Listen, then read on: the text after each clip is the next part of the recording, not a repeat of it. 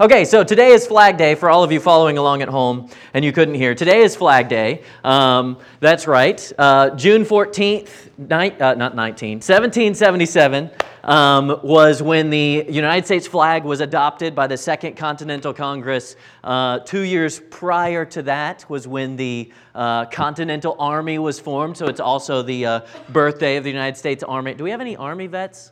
Are they all Air Force vets here? No, all, Air, all the Air Force people went, sorry. No, okay, so it's also the uh, birthday of the United States Army. Um, so we've got our American flag. Okay, we, we keep it up here all the time. Let me put it on the screen too, so in case anybody doesn't know what the American flag looks like. Ooh, ooh, there it is. There you go, American flag. Um, so we could go through and we could tell the story about the American flag and all the different things, Betsy Ross and all that stuff. But I found an inter- interesting tidbit, it's hard to say. I found an interesting tidbit of information this week, and this is where my wife goes, nerd alert, nerd alert. Okay, does anybody know the story of how we got the 50 star flag, other than, you know, having 50 states, right? Does anybody ever heard that story of where the design came from?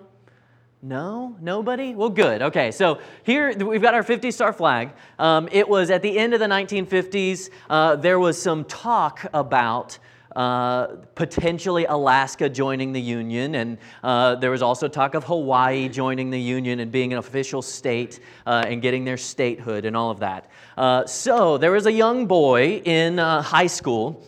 His name was Bob Heft. So Bob Heft had to do a history, history project for his history class. Um, and so there's different things going on and all of this stuff. And, and he was thinking about the flag. And so what he decided to do was to design a flag that had 50 stars on this. And it was before the states were uh, officially granted statehood and, and all of that. And so um, what he did was this teenage boy, okay, so imagine somebody like Elijah Pridgeon uh, going to his parents and taking his parents' flag that has 48 stars, uh, taking some scissors and getting his mom's sewing machine. And this is what happened. He, he cut up the flag and sewed it back together, adding two extra stars. And he, when, when he did interviews talking about this, he, he talked about how um, you know, he was trying to design it in such a way so that it, it didn't really look different but it was still having two extra stars and the, the pattern was still similar. And so he, he added the stars in there, sews it all back together with his mom's sewing machine, takes it into class, puts it on his teacher's desk. And when his teacher walks in, he, he asks, you know, what, what is this? Uh, he says, well, that's my, my project. And so he opens it up, he looks at it, and the teacher apparently said, why you got too many stars? You don't even know how many states we have. And so he gave him a B minus. True story. Gave him a B minus. Um, and so he was upset. Bob was upset. Uh, wanted an A, thought he did he did a lot of work, sewing, cutting, all of this stuff. He had a friend apparently who got a bunch of leaves and like glued them on paper and turned it in, and he got an A. And he didn't get an A for his American flag that he designed. So Bob ended up sending it to his congressman, Congressman Walter Moeller, uh, when the two states were accepted um, after the first, uh, it was Alaska and then Hawaii, when Hawaii was finally granted statehood, uh, this congressman sent it to President Eisenhower. Bob apparently wrote 21 letters to the White House and called 18 times. Uh, his mom was upset because he ran up the long distance phone bill.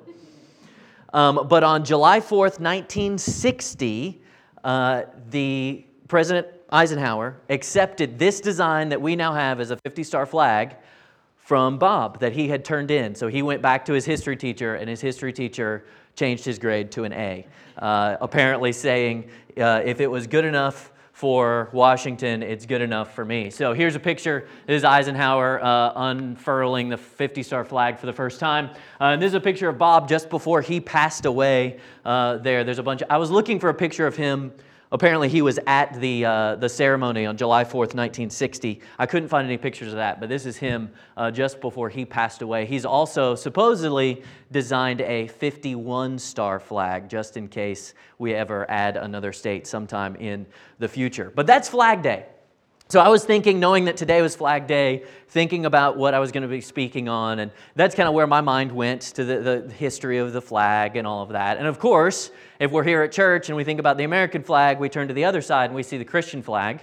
Um, and this one, so this is another interesting story where we got the Christian flag. I was wondering one day, I was working in, a, in an Olympian club. I was the Olympian, uh, what do they call it? Head, head coach? Whatever they call it in the, with the little kids, okay? Um, and they were doing their pledges like we do every Olympian club. You know, pledge the American flag, pledge the Christian flag, pledge, pledge to the Bible. And I'm like, where, where did this even come from? Like, who came up with this? So I looked it up. Um, and it was actually in 1897. A guy named Charles Overton, he was the Sunday school superintendent at a church in Brooklyn, New York.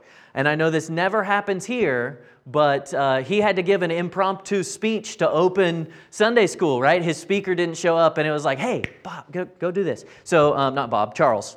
Um, so he comes up and he starts to give a speech to open Sunday school, right? Is all in the assembly all together. And he's, he's talking, he sees an American flag. It makes him think of, you know what? We're Christians, right? And yeah, we're Americans, but we obviously have citizenship in heaven as well, we should have a Christian flag. And so he starts talking about what a Christian flag would look like and what he thinks it would represent and different things on there. So about 10 years later, uh, Charles Overton and a guy named Ralph uh, Diffendorfer come up with this design that we have here, right? Mainly white with the blue in the corner and the cross, and each of those different things stand for, for different things that they came up with. But they designed this flag. Um, it's not copyrighted, right? Because it belongs to all of Christendom, they said. Um, and then they also came up with a pledge to it. Now, the original pledge um, is rather. Uh, all inclusive. Let's just put it that way. The original pledge says, I pledge allegiance to the Christian flag and to the Savior for whose kingdom it stands, one brotherhood uniting all mankind in service and in love. Okay, kind of very all inclusive. And that was kind of the, the circles that these guys ran into. We, of course, here at Community use kind of a more conservative and specific version of that. Any of our kids want to say they pledge to the Christian flag? Anybody? No. Jesse? No, he's shaking his head. Okay.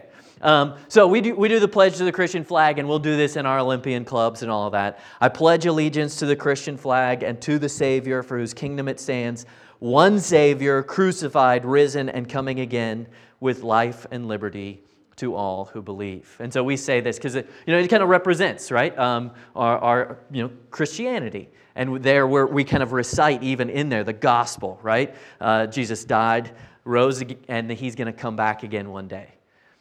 And that, like I said, sprang from this idea that we as Christians, okay, this is awesome. We've got the American flag. We live in an awesome country. I love our country. I've got American flag socks. Uh, it's awesome. But it's from this idea in Philippians 3:20 and I briefly put it up here, okay? Philippians 3:20, our citizenship is in heaven. And from it we await a savior the Lord Jesus Christ. So, this is where I want us to kind of focus our attention this morning.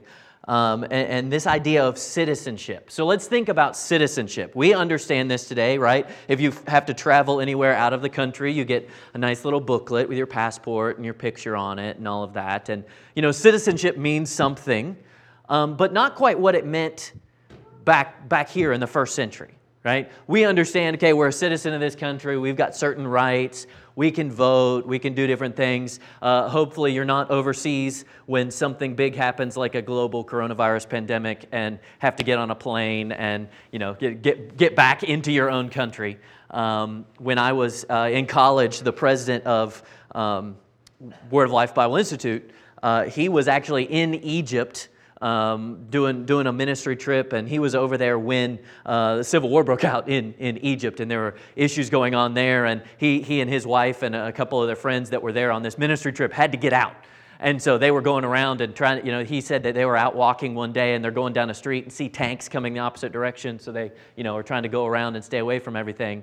But then he gets to the airport trying to get out, and it was his American passport that allowed him to get on a certain plane that had been specially reserved for American citizens by the, the embassy so that they could get the Americans out of Egypt during this time.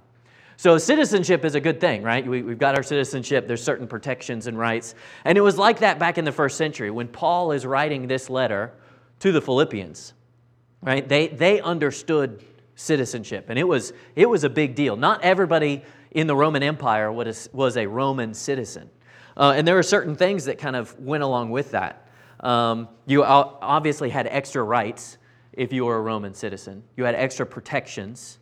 Um, only citizens actually living in Rome got to vote in certain things, but within each city, right, you, you could vote. Normally, you had to be a landowner to be able to have citizenship and, and vote um, for the different things in that city. Um, uh, you weren't necessarily born with it, but you could be in certain situations. If you were in certain cities, you could have Roman citizenship. If you came from certain families, you could have it. You could also purchase citizenship. If you look at the story in Acts 22, when Paul is being arrested and he starts claiming, you know, that he's a Roman citizen, the, the, the Roman soldier who has him, or the, the, the leader of them, this, I think it was a centurion, um, he, he makes a big deal. He says, How can you, you know, right? You're just some crazy Jewish guy. How do you have Roman citizenship? I had to pay a lot of money for mine. And so it was a big deal, right? It's something that people would pay money to get. Um, but, you know, like I said, you had special rights. If you read about Paul, okay, he used it sometimes when he was arrested in Jerusalem. He used that to, to you know, be allowed to have special um, uh, court proceedings and different things along there. Sometimes he wouldn't claim his citizenship right up front, though. When Paul was in Philippi, which this is you know, relevant since we're reading in the book of Philippians, um, we know the story of the Philippian jailer and how Paul and Silas were, were arrested and they were beaten and they were thrown in prison and they sang through the night and God sent an earthquake and um, the Philippian jailer was going to commit suicide because he thought all the prisoners had escaped. And Paul says, No, don't, you know, don't do that. Don't do that. We're all still here. And eventually, from that, the man you know, accepts Christ as his Savior. And then that next day, the rulers that had arrested Paul and put him in prison had him beaten. They're like, ah, just let him go. And that's when he throws this down and says, You just had us bound and beaten and put in prison for the night, and we're Roman citizens. And you're just going to let us go like nothing happened? No, you need to come here and get us out of prison and walk us out yourself. And so they were kind of scared. They're like, oh no, you know, we could get in trouble for what we just did. So this was a big deal, having citizenship. And the people in Philippi understood that because this was actually a Roman colony. There had been a, a big battle uh, in, in the, the Roman Empire, there was the, the civil war going on, and Philippi had been founded um, a, you know, a while back, and it, it was a, a prestigious city. But then there was the Battle of Philippi between Octavian, who eventually became Caesar Augustus, and Brutus. Um, and there was actually two parts to the battle. And anyway, we don't need to go into all that. But after this battle, it ended the civil war. You know, Octavian, Caesar Augustus, wins that battle and he doesn't need his army anymore. Um, all of the younger people or higher ranking people in the army go back to Rome, but all of the older soldiers and the people that weren't really going to fight anymore, they retired and just stayed there in Philippi. So here you've got all of these Roman soldiers, former Roman soldiers, and their descendants. You've got all of these, you know, really strong, you know, proud Roman citizens. And now, as the church in Philippi grows, Many of them are part of the church. And so here you have a bunch of people in this church at Philippi with Roman citizenship. They're proud of it for good reason, right? They're proud of their heritage. And then Paul is writing to these people, and he uses that idea of citizenship as an example. He, he reminds them look, even though you are a Roman citizen, your true citizenship is in heaven and from it we await a Savior, the Lord Jesus Christ. And so he's trying to focus their attention here on this idea of, yeah, you've got Roman citizenship, but your true allegiance is in heaven. And the, they understood, okay, a citizen had a certain way they would act. Um, and there's actually some verses, there's, there's a Greek word that the word for citizen had some you know, other uh, forms that would you know, explain different ideas with citizenship. And here's a couple. Paul here, he's, he's talking to the council in Acts 23, and it says, Looking intently at the council, Paul said, Brothers, I have lived my life before God in all good conscience up to this day. The word that's translated there, lived my life, what that means the, the you know, kind of a direct translation is I have made my conduct like a good citizen. My citizenly conduct has been good before God. Thinking of you know, the way a, a citizen of heaven would act.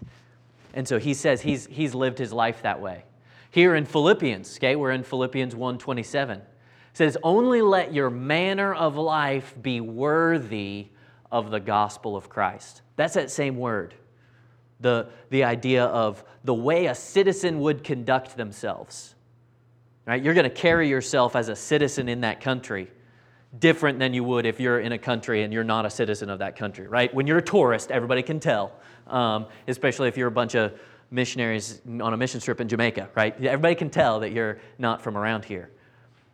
But here in this verse, he's telling the Philippians, hey, your manner of life, the way you conduct yourself as a citizen of heaven, should be worthy of the gospel of Christ. So I guess our question this morning is, you know, what is it? How does a citizen of heaven conduct themselves? What is that really, um, what is that really about? How should we really look? And it helps if we look in the context of that verse there in Philippians 3. So go ahead and turn in your Bibles to uh, Philippians chapter 3. We're going to expand out a little bit from this verse. Um, if you were reading along earlier, you noticed that I stopped in the middle of a sentence, okay?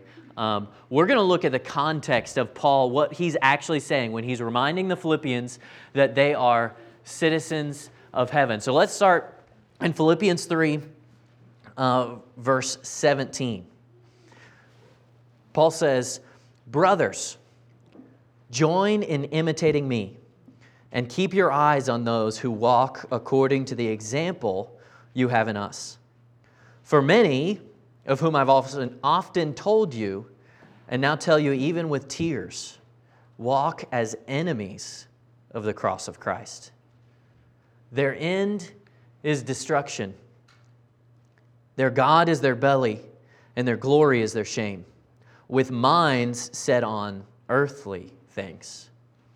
Verse 20, but our citizenship is in heaven, and from it we await a Savior, the Lord Jesus Christ, who will transform our lowly body to be like his glorious body by the power that enables him even to subject all things to himself.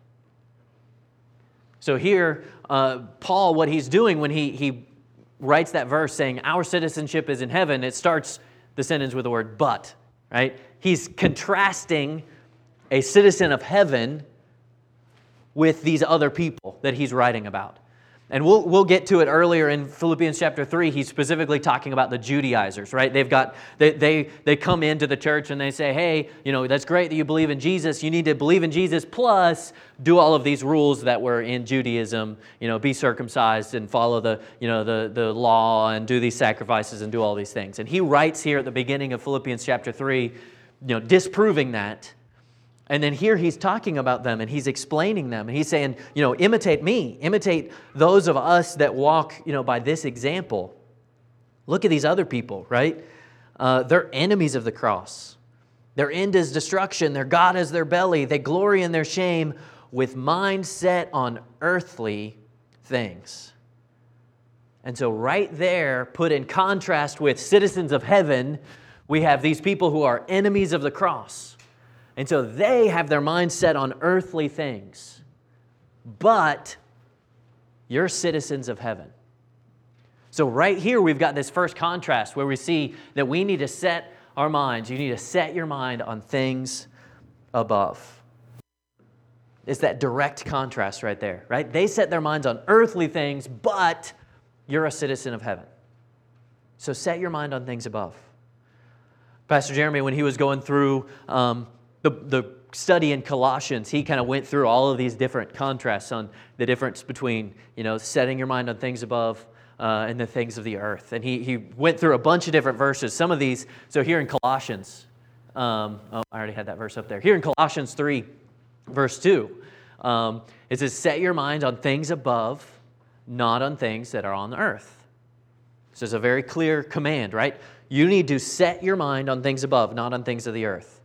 In Romans, it says it this way For those who live according to the flesh set their mind on things of the flesh, earthly things. But those who live according to the Spirit set their mind on things of the Spirit. So, what does it mean to set your mind on things above? Um, this, this word, okay, another Greek word here, it means set your mind. It means to dispose the mind a certain way or to, to direct one's attention towards something. So it's a, it's a command. It's, you know, it's what your disposition is, what you're intentionally directing your attention towards. And you can do that, right? You can direct your mind in a certain way. You ponder, you think about, you meditate on. You know, that's just the way your entire life is, is oriented. You have to point your life in a certain direction, point your mind in a certain direction. And that's what we're supposed to be doing setting our mind, directing our mind to spiritual things, not to earthly things. Um, when I think about what this actually looks like, because that's one of those things we can, you know, say all day long, um, but it's hard to do. Uh, when the deacons were meeting in there, I made a joke. I should just stand up and say, "All right, everybody, think about Jesus. Let's pray." You know, it's really easy to just say, "Set your mind on things above." Just think about spiritual things all the time, and we can go on. Well, what does that actually look like every day for people living in LaGrange or Goldsboro or, you know, for us, right? Right now, what does this look like? And we can pull out a couple of examples. There's a couple of things that um, stuck out to me when I was thinking about what, what this actually looks like. The first thing that, that came to mind was the, the verses in, in Hebrews 11 that talk about Moses.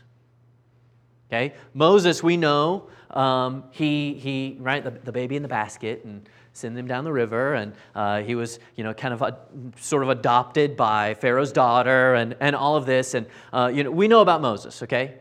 But what does it say? If you, you flip in your Bibles over there to Hebrews 11. Um, and in Hebrews 11, it, it kind of focuses our story down to, to this idea of how Moses was a good example in setting his mind on things above. So, there in Hebrews 11, um, verse 24, and it says a lot about Moses, but we're just going to read these um, couple of verses here. Hebrews 11 24. It says, By faith, Moses, when he was grown up, refused to be called the son of Pharaoh's daughter, choosing rather to be mistreated with the people of God than to enjoy the fleeting pleasures of sin. He considered the reproach of Christ greater wealth than the treasures of Egypt for he was looking to the reward. So here Moses, right? He's, he's in, you know, the palace, uh, or at least around the palace. Uh, he was set up, right? Had a good education, had, had all of the opportunities. Egypt at that time was the greatest nation in the world. It was strong, it was a military power, it was rich, and he's there, um, even in an adopted position, and he chose rather, and obviously this is a very much a Cliff Notes version of that story, okay? There's many, many chapters about all the things that happened here. But it, here, the, the Bible tells us that he chose rather to be mistreated with the people of God than to enjoy the fleeting pleasures of sin. So he had the opportunity, right? Here's all of this stuff. Here's a good job. Here's good money. You're in a good house. You've got all of these good things. And you can enjoy them and do all of these things, but God was calling him to a greater purpose. And so, with his mind not set on the earthly things, look at all this stuff that I've got, right? Look at how awesome this is. He chose to follow God's leading and go over here and be mistreated with the people of God and lead them and be you know, one of the greatest Bible characters that we know of, right? Leading the people of God as a prophet of God, you know, uh, on Mount Sinai. All of these stories we know about Moses because he, when he had the opportunity, he had his mind set on things above, right? God is calling me to do this. God is leading me here. God is doing this. Instead of enjoying my nice, cushy job and my cushy house and all of this money, right? God was leading him, and he followed that leading.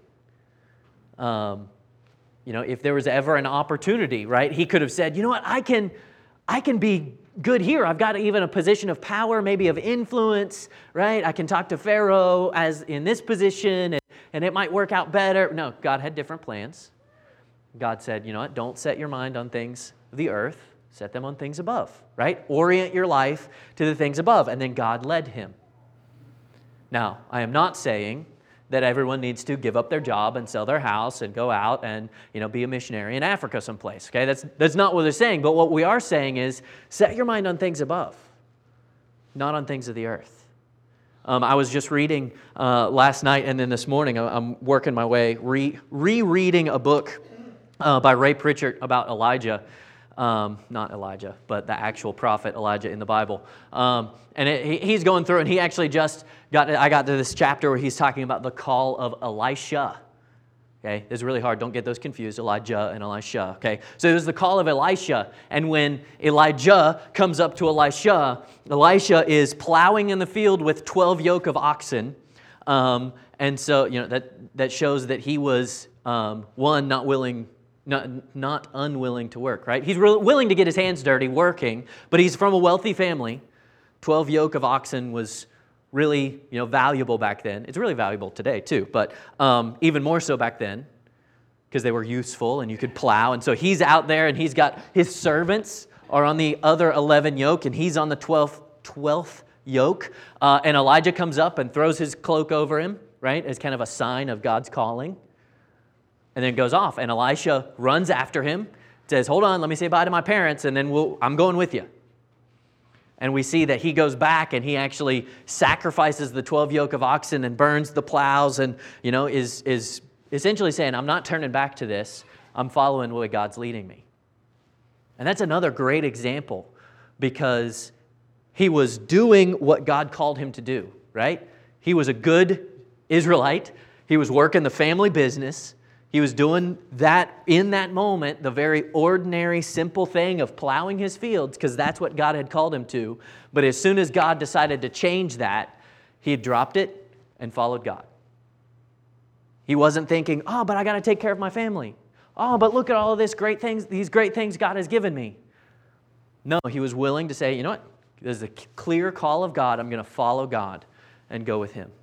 And so he burnt the plows and sacrificed the oxen and kind of had a little going away party, feeding all of the servants from the oxen, and then he's gone. And then we read chapters about Elijah and Elisha, and then how Elisha followed the example of Elijah. And it's another great story that we have of someone who set their mind on things above, not on things of the earth. Not that they neglected the things here, but that they were willing, wherever God led, even in simple things, they were willing to do what was in front of them, and when God changed their course, they changed their course. And so they had their minds set on things above. Um, it also kind of made me think of uh, this story of, of a guy named uh, William Borden. Uh, William Borden was a missionary uh, in the early 1900s. And there's a story about him. You can, you can read uh, his biography, Borden of Yale 09 it's 1909, not 2009, okay? Hence the black and white picture. Okay, but William Borden, uh, he was from a wealthy family as well. Is, you noticing a trend here? He was from a wealthy family, and his parents gave him a graduation present of a trip around the world. On this trip across Europe, Africa, and Asia, he developed a desire for the lost and wrote home of his desire to be a missionary. Upon return, even though he was already wealthy, uh, he enroll, enrolled at Yale and was reported to have written in his Bible the words, no reserves. He had turned his back on his family wealth and he was going to college studying the Bible.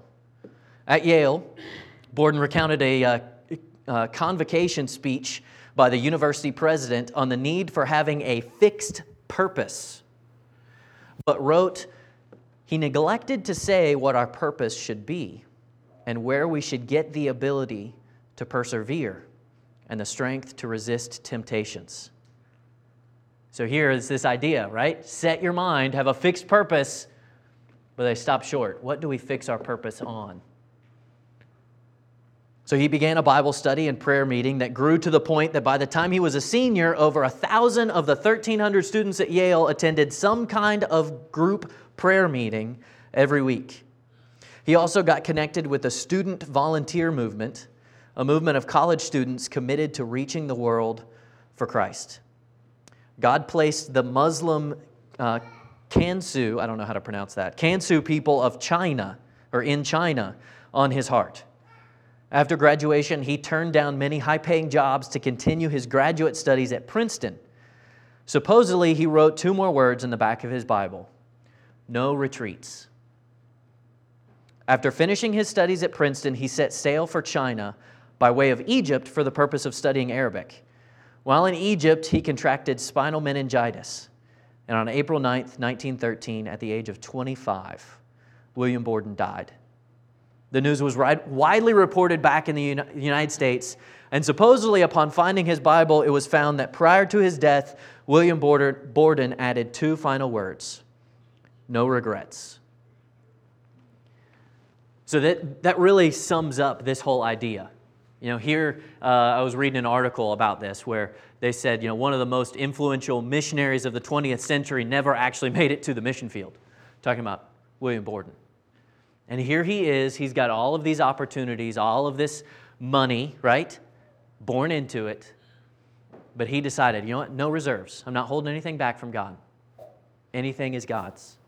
No retreats, right? I'm not going back. Here's all these high paying jobs. I could, you know, follow in the family footsteps and have a high paying job and make my own fortune. But he turned it down. No, no retreats. And even though he never actually made it to China, where he was endeavoring to go, he ended his life with no regrets. And that's a good example for us. We know if we set our mind on things above, if that's what our focus is, we orient our lives in that direction so that no matter what God puts in our path, whether it's, you know, just a simple job where we can be an influence for Him in our little sphere, or whether it's going to the mission field, um, we can live our life with no regrets as a citizen of heaven, understanding everything is spiritual. Right? Our minds are set on things above, not on things of the earth. We're focusing on what God has for us, not you know, what we think is best. But there's another dimension to all of this, okay? Um, we backed up and we read uh, starting in verse 17 here in Philippians 3. Let's go another paragraph up. Uh, and let's look at Philippians 3. Let's start in verse 12.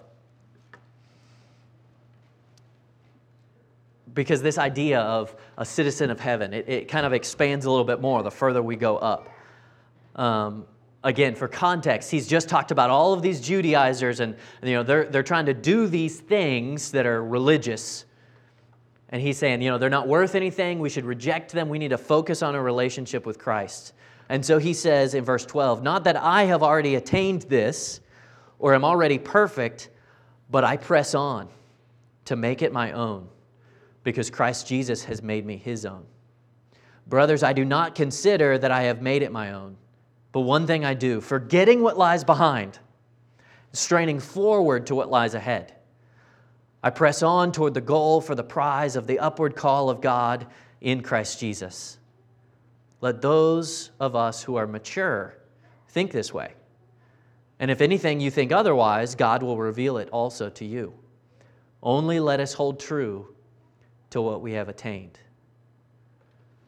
So, here in this context, again, he's, he's denouncing the Judaizers. He's saying you need to focus on Christ and your relationship with Christ.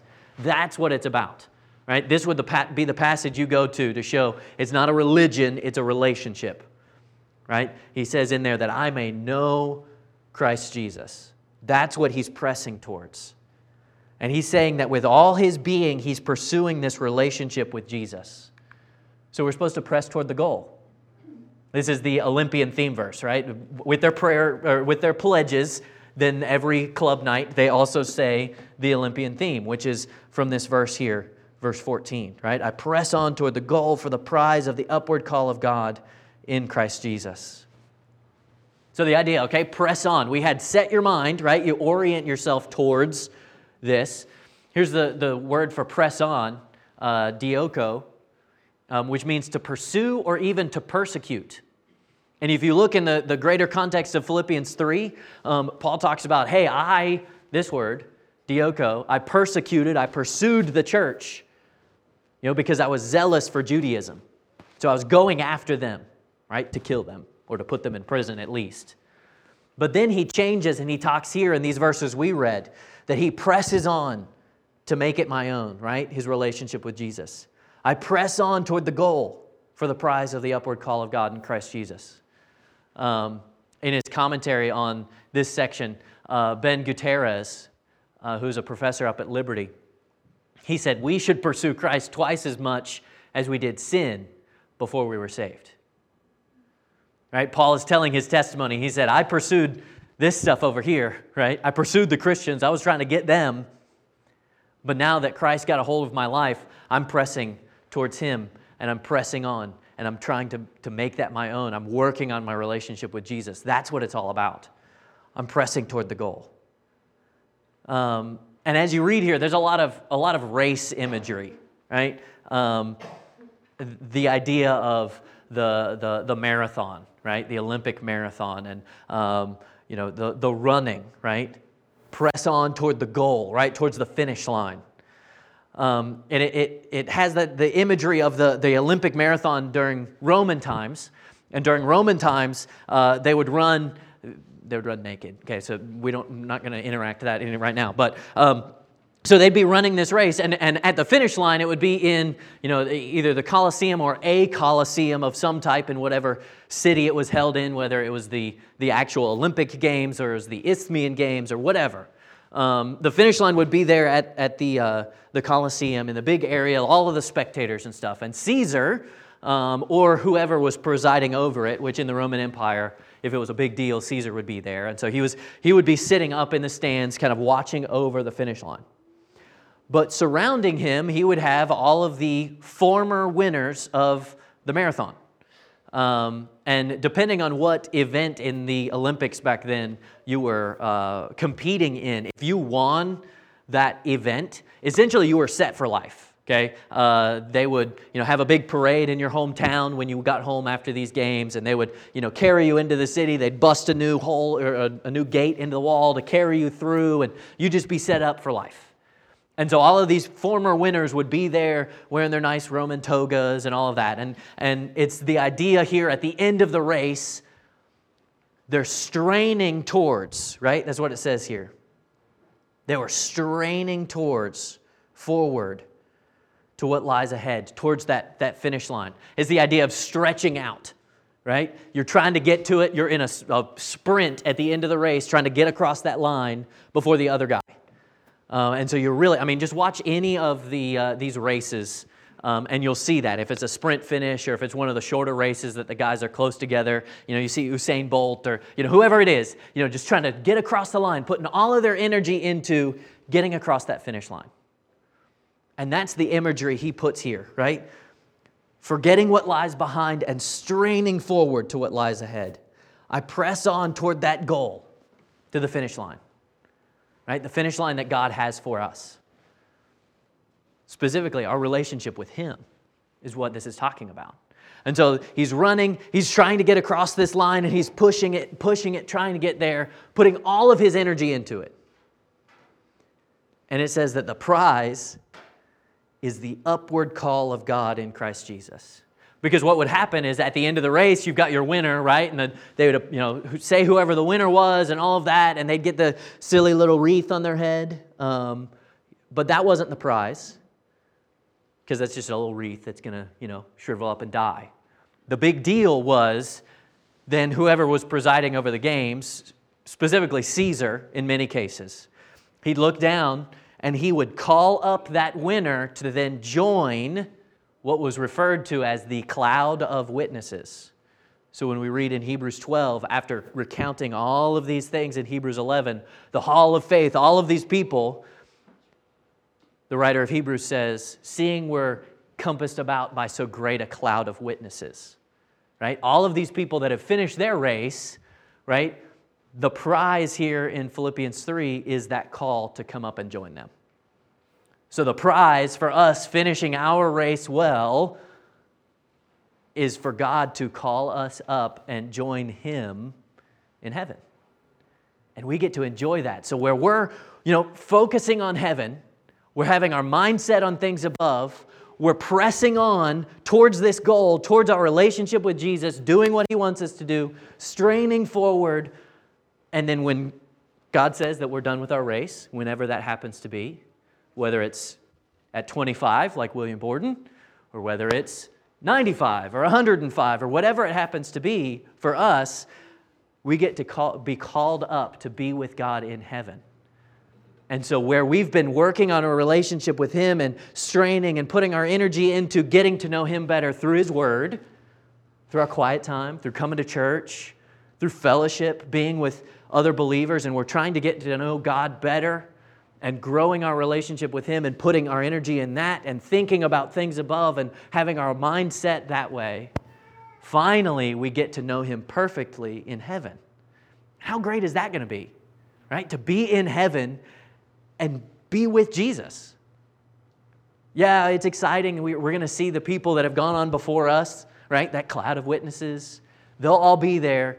But the awesome part is that our Savior will be there, and we'll get to see Him and have a perfect relationship with Him. And that's awesome to think about. And so, as we think about this and we think about, you know, looking ahead, and we think about orienting our mind on, on spiritual things and thinking about heaven and thinking about being with Jesus one day.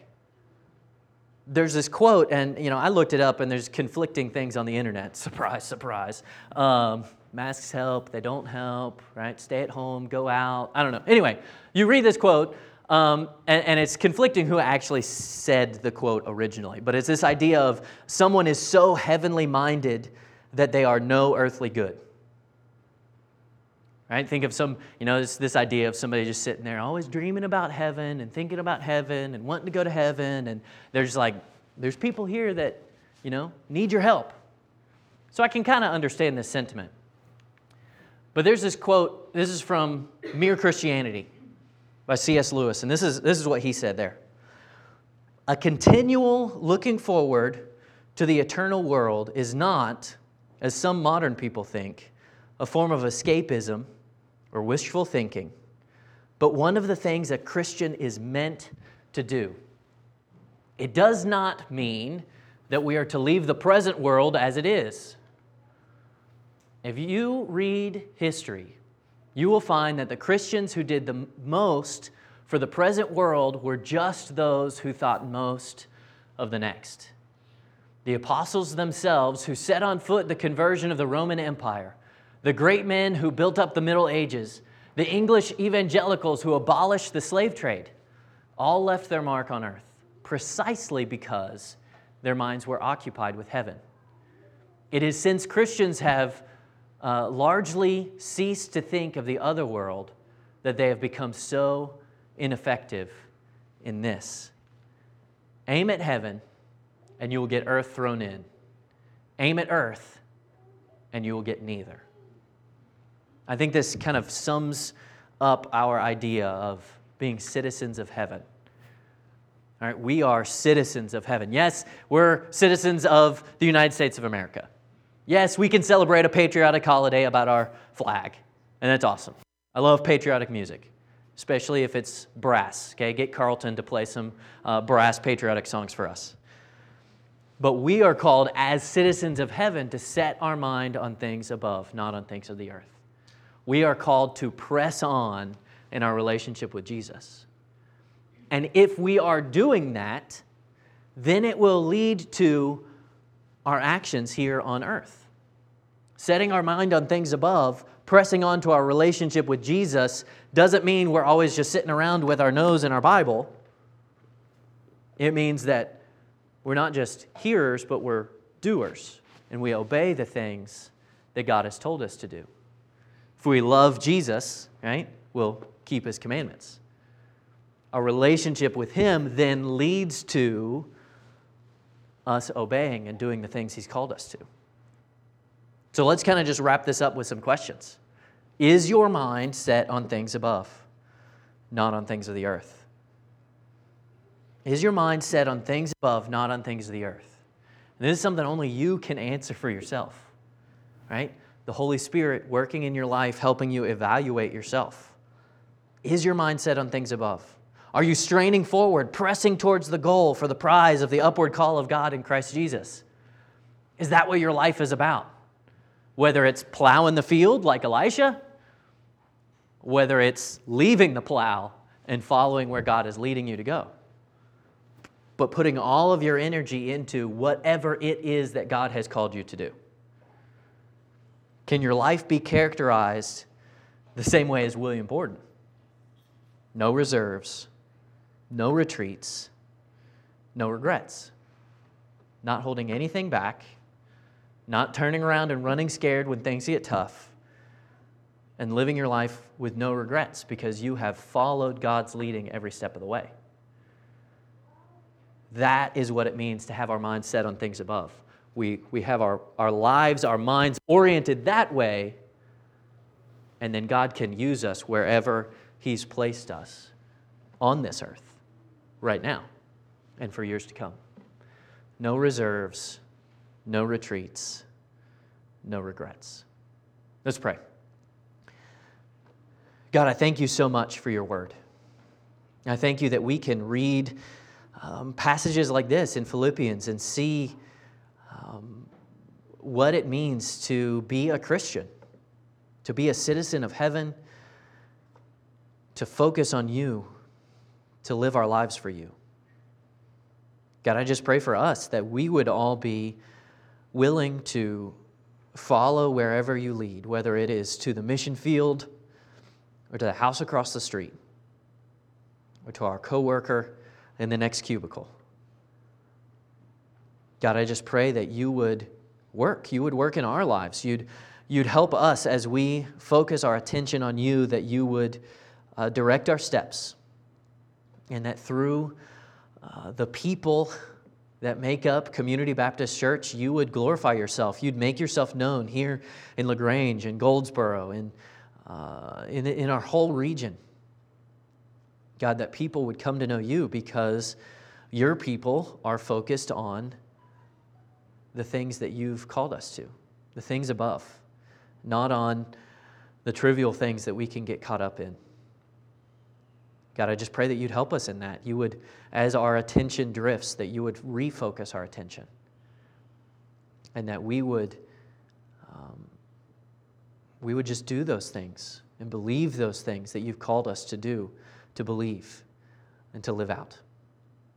We pray all of this in your name and for your glory. Amen. Thank you all for being here this morning. Uh, no evening tonight, no evening service tonight, no evening. cut off the time, go to bed after lunch. No, no evening service tonight, uh, starting the next week's Father's Day. So, like was said in the announcements, starting the 28th, we'll have our combined care group. Then we'll have our 5th of July cookout, 4th of July on the 5th of July. Uh, and then we'll, we'll move forward from there with our care groups in our summer schedule. Thanks, guys, and we will see you here next week.